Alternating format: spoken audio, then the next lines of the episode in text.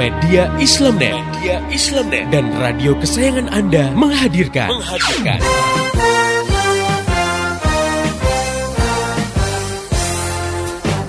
Voice of Islam, Voice of Islam, Voice of Islam. Di satu sisi diyakini bahwa perbuatan judi dan semua bentuk kemaksiatan itu diharamkan oleh Islam. Itu juga banyak yang sudah tahu. Namun di sisi lain, umat Islam sendiri tidak memiliki kemampuan untuk melarang kegiatan seperti itu. Karena sebenarnya kalau orang paham Islam, maka tidak akan dia punya pendapat wanita harus bekerja karena Islam tak pernah mewajibkan wanita untuk bekerja. Yang wajib bekerja itu laki-laki hmm, karena mereka iya. wajib menanggung nafkah keluarganya.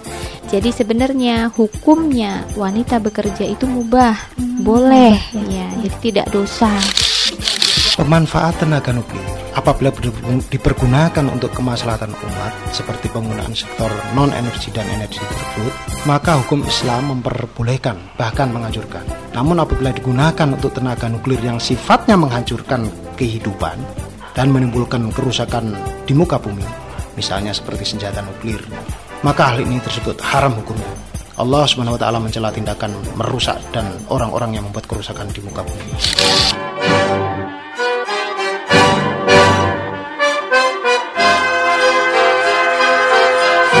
Voice of Islam. Voice of Islam. Voice of Islam.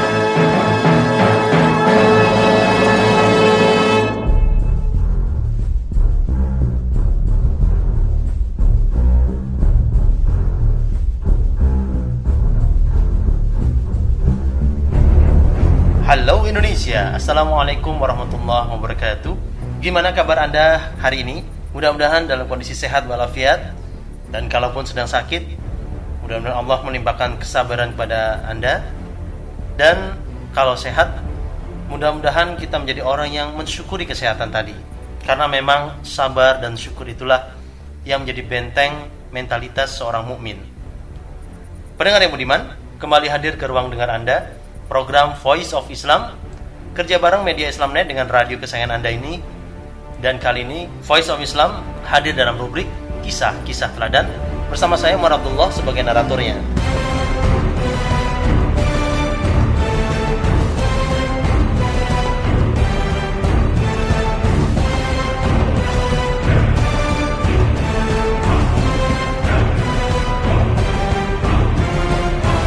Pendengar yang budiman, Kali ini ada dua kisah yang akan saya sampaikan. Yang pertama berjudul Seperti Kaca Berdebu dan yang kedua berjudul Pahlawan Berwajah Buruk. Dua-duanya sangat mengesankan, sangat bagus dan insya Allah banyak pelajaran yang kita bisa ambil dari dua kisah tadi. Nah, bagaimana isi kisahnya? Kita akan dengarkan setelah lagu yang berikut ini. Tetap setia di Voice of Islam. Apa yang ada jarang disyukuri apa yang tiada. Sering dirisaukan nikmat yang dikecap baru kan terasa. Bila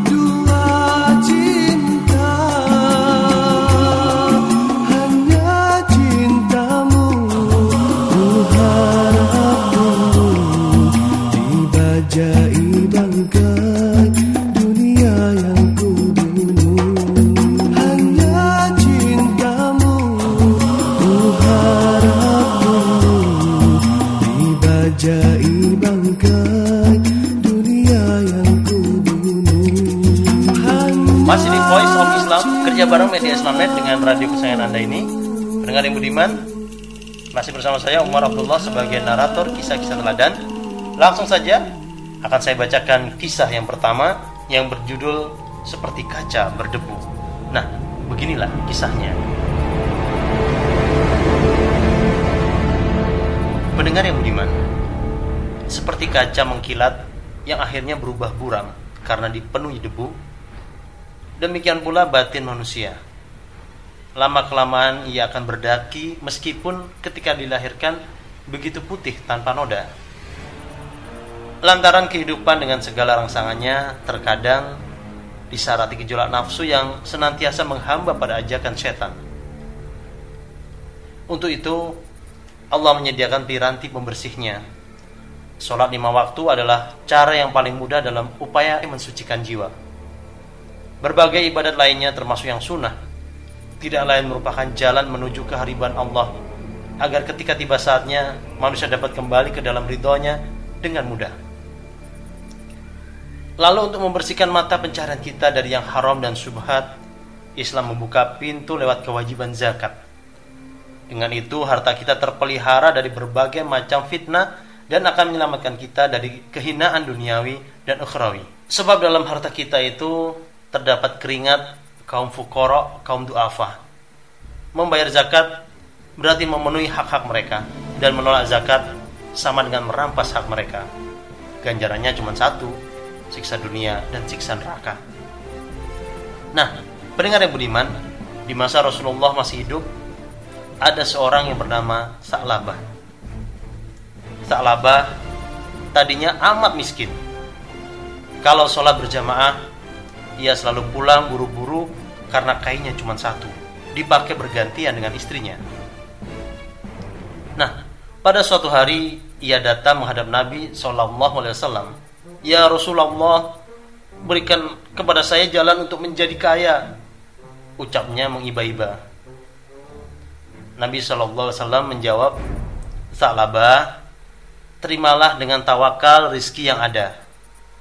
Nikmatilah dengan rasa syukur pasti Allah akan membalasmu. Pendengar yang budiman, tetapi Sa'labah bersikeras ingin menjadi hartawan. Maka Rasulullah Muhammad Wasallam memberinya modal sepasang domba. Alhamdulillah, dengan perkenan Allah, ternaknya itu dengan cepat berkembang biak.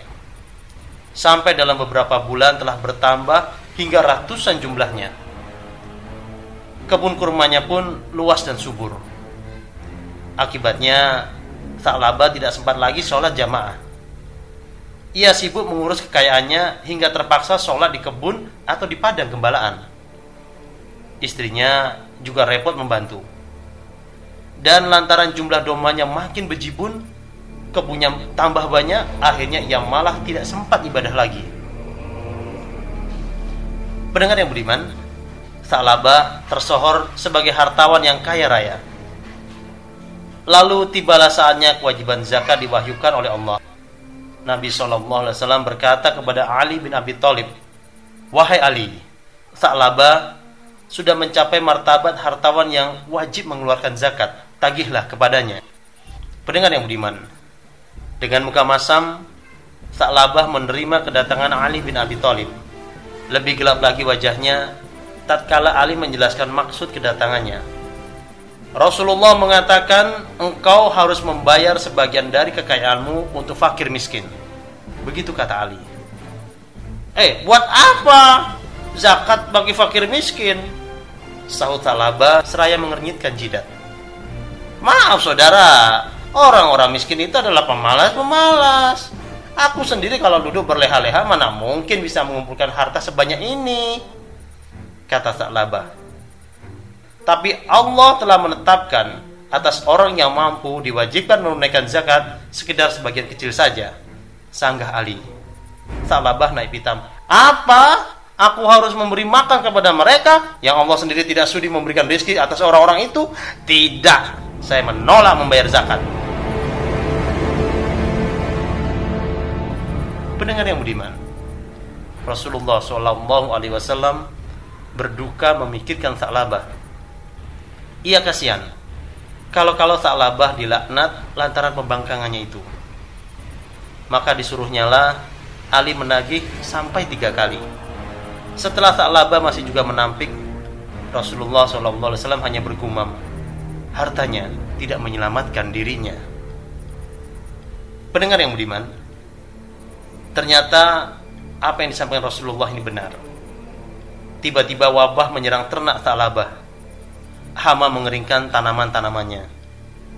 Sebelum ludes seluruhnya, tak labah datang menghadap Nabi hendak membayar zakat. Nabi menolak. Lantas tak labah datang kepada Abu Bakar dengan niat yang serupa. Abu Bakar pun menyahut, Maaf, aku tidak akan menerima yang ditolak oleh Rasulullah. Pendengar yang budiman, hancurlah kehidupan labah. Kekayaannya musnah. Nasibnya terlunta-lunta dan dosanya menggunung. Jadi, mengapa masih ada yang rela menjadi saklabah di kurun ini? Ketika sedekah dan zakat masih ada yang mau menampung. Tidakkah tergerak hati kita untuk menunaikan kewajiban agama demi kepentingan kemanusiaan dan keberuntungan bersama? Bukankah dengan mengeluarkan zakat, para hartawan tidak jatuh melarat? Nah, pendengar yang beriman, marilah kita dengarkan dengan hati yang bening betapa Rasulullah Shallallahu Alaihi Wasallam mengingatkan kita dalam sabdanya, kokohnya dunia ini karena empat perkara. Dengan ilmu para ulama, dengan kedermawanan orang-orang kaya, dengan doa-doa fakir miskin, dan dengan keadilan para penguasa. Subhanallah walhamdulillah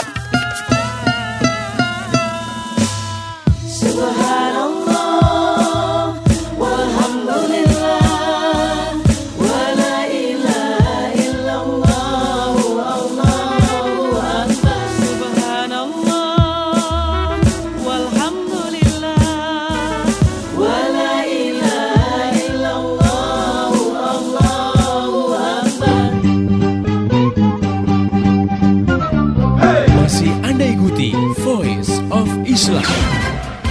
Persembahan media Islamnet dan radio kesayangan Anda ini. Voice of Islam. Voice of Islam. Voice of Islam.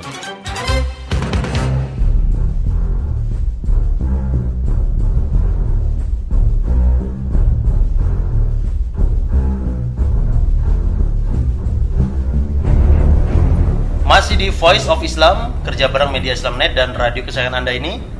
Pendengar yang budiman, masih bersama saya Umar Abdullah sebagai narator kisah-kisah teladan. Dan sampailah kita pada kisah yang kedua yang berjudul Pahlawan Berwajah Buruk. Nah, beginilah kisahnya.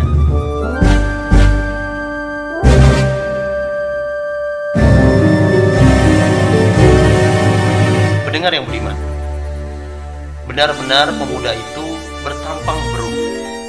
Kutilnya berwarna gelap dan hidungnya melebar ke samping. Matanya juga agak juling. Ia sangat sedih mempunyai penampilan sejelek itu. Ibadahnya amat rajin, tetapi dapatkan dengan wajahnya yang buruk itu, ia masuk surga kelak. Pendengar yang budiman, pada suatu hari kebimbangan itu disampaikannya kepada Nabi Shallallahu Alaihi Wasallam. Seraya menangis sedih, pemuda itu berkata, Wahai Rasulullah, apakah saya dengan tampang sejelek ini boleh masuk surga? Nabi Shallallahu Alaihi Wasallam menjawab dengan penuh kasih sayang, sudah tentu tidak ada halangan bagimu asalkan ibadahmu tekun dan ikhlas. Lantaran di hadapan Allah semua manusia itu sederajat. Yang paling mulia adalah yang paling takwa kepadanya. Pendengar yang budiman, dengan seketika wajah pemuda itu berubah menjadi cerah. Lalu ia mengadu lagi, "Wahai Rasulullah, saya telah jatuh hati pada seorang gadis cantik, putri salah seorang sahabat Ansor. Pinanglah gadis itu untuk saya, wahai Rasulullah." Pendengar yang budiman, Nabi tertegun, namun dengan bijak beliau berkata, "Begini saja caranya." Kau datangilah orang tua gadis itu mewakili saya dalam rangka meminang putrinya untukmu. Setuju? Pemuda itu mengangguk. Buru-buru ia menghadap ayah gadis yang didambakannya itu. Dengan polos ia berkata, "Maaf tuan, saya diutus Rasulullah untuk melamar putri tuan." Pendengar yang budiman, sahabat itu amat gembira. Rasulullah menyuruhmu melamar putriku? Sungguh hal itu merupakan kehormatan bagi seluruh keluargaku. Katakan pada Rasulullah, ku terima pinangannya. E, maksud Rasulullah, ia melamar putri tuan untuk menjadi istri saya. Jawab pemuda itu membetulkan maksudnya. Pendengar yang budiman, tiba-tiba ayah gadis itu marah bukan kepalang sebab merasa telah dipermainkan oleh pemuda itu. Tak tahu dia untung tampang blesek gini berani-beraninya melamar putriku.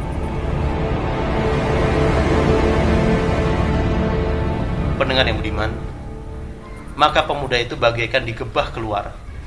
Ia lekas-lekas memohon diri dan berlari dengan duka cita. Berjuta kekecewaan menghuni perasaannya. Rupanya, tadi putri sahabat Ansor tersebut mengikuti diam-diam pembicaraan ayahnya dengan si pemuda. Putri itu kemudian menegur, mengapa ayah menampik lamaran Rasulullah? Engkau dipinang untuk menjadi istri pemuda tadi sayang. Sangga sang ayah membela diri. Bagaimanapun yang melamar saya adalah Rasulullah, entah untuk menjadi istri siapa. Dan saya menyukai pemuda itu ayah, saya bersedia menjadi istrinya. Pendengar yang budiman, ayah si gadis menyesal dan malu bukan main. Alangkah piciknya pikiranku, gumam orang tua tadi mengapa aku berani menolak permintaan Rasulullah. Maka buru-buru ia menghadap Rasulullah yang kala itu tengah berusaha meredakan kesedihan dan kekecewaan pemuda bertampang buruk itu. Rasulullah menyambut kedatangan orang tua itu seraya bertanya, "Bagaimana keputusanmu sekarang?" Pendengar yang budiman, seolah telah ditebak maksud kehadirannya, orang tua itu menjawab, "Saya terima anak muda ini sebagai calon menantu saya, tapi dengan syarat mas kawinnya nanti 700 dirham. Pendengar yang budiman, sesudah ayah si gadis pulang, Pemuda itu malah makin kebingungan, bukannya gembira atau bersuka cita. Rasulullah bertanya, "Kenapa engkau bahkan bermuram durja sesudah kau dengar sendiri lamaranmu diterima?" Pemuda itu menjawab, "Wahai Rasulullah, saya ini pemuda miskin. Dari mana saya memperoleh 700 dirham untuk mas kawin?" Rasulullah Wasallam tersenyum, kemudian ia bersabda, "Datangilah tiga orang sahabatku, Abu Bakar, Utsman, dan Abdurrahman bin Auf. Katakan engkau membutuhkan mas kawin dan aku yang menyuruhmu." Pendengar yang budiman, dengan patuh pemuda itu melakukan yang diperintahkan junjungannya. Alhamdulillah, dari ketiga sahabat tersebut, ia memperoleh 900 dirham. Lebih 200 dirham dari yang ia perlukan. Ia pun segera berbelanja bagi kepentingan perkawinannya, selain yang 700 dirham untuk mahar. Pendengar yang budiman, tetapi baru saja barang-barang yang dibelinya diserahkan ke rumah sang gadis idaman, terdengarlah seruan di jalan-jalan kota Madinah. Al-jihad! Al-jihad! Perang suci! Perang suci! Yakni pengumuman untuk menjadi prajurit sukarela dalam rangka menghadapi serbuan musuh menuju Bukit Uhud. Pendengar yang budiman, pemuda itu urung menyimpan uangnya 700 dirham. Sebab ia menghabiskannya guna membeli seekor kuda dan senjata. Kemudian ia melompat ke punggung kudanya dan bertolak menyusul tentara yang sudah berada dalam perjalanan menuju medan laga. Pada akhir pertempuran yang dahsyat itu, pemuda bertampang buruk tersebut syahid terkena senjata musuh. Namanya harum dan langit bagikan bertabur bunga-bunga menyambut ruhnya. Pendengar yang budiman, demikian tadi dua kisah teladan. Satu tentang pemuda yang menjadi pahlawan di perang Uhud walaupun dia syahid. Dan pemuda ini berwajah tidak tampan tetapi tingkah laku kekuatan imannya kekuatan jiwanya luar biasa. Walaupun akhirnya dia belum sempat menikah tapi ternyata dia syahid. Dan insya Allah masuk surga dan kisah sebelumnya tentang Sa'labah kita berlindung diri kepada Allah agar tidak menjadi seperti Sa'labah orang yang tidak bersyukur kepada Allah atas nikmat yang telah diberikan Allah kepadanya dan kita tidak ingin menjadi orang yang karena harta kita justru kita jauh dari ibadah kepada Allah. Dan kita tidak ingin menjadi orang yang memiliki harta tetapi tidak mau berzakat. Naudzubillah min dzalik demikian dari saya Umar Abdullah sebagai narator kisah-kisah teladan dan seluruh kerabat kerja yang bertugas mengucapkan terima kasih atas perhatian Anda mohon maaf atas salah-salah kata kalau Anda punya kisah-kisah teladan anda bisa kirimkan ke radio kesayangan Anda ini atau melalui email ke mediaislamnet@yahoo.com dan esok hari insya Allah Voice of Islam akan kembali hadir ke ruang dengar Anda di waktu dan gelombang yang sama. Mari menimbang masalah dengan syariah. Assalamualaikum warahmatullahi wabarakatuh.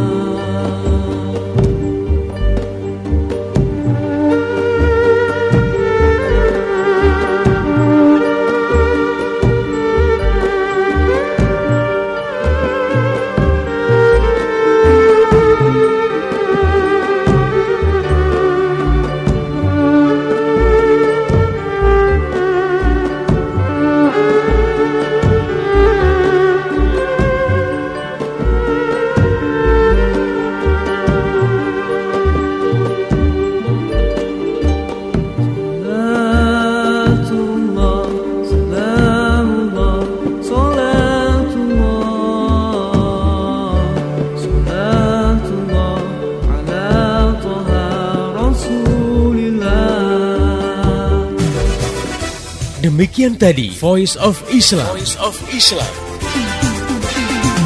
Semoga hikmah yang terkandung bermanfaat untuk kita semua. Amin amin amin ya robbal alamin. Kembali bisa Anda dengarkan Voice of Islam. Voice of Islam menghadirkan topik-topik seputar kehidupan kita esok hari di waktu dan gelombang yang sama.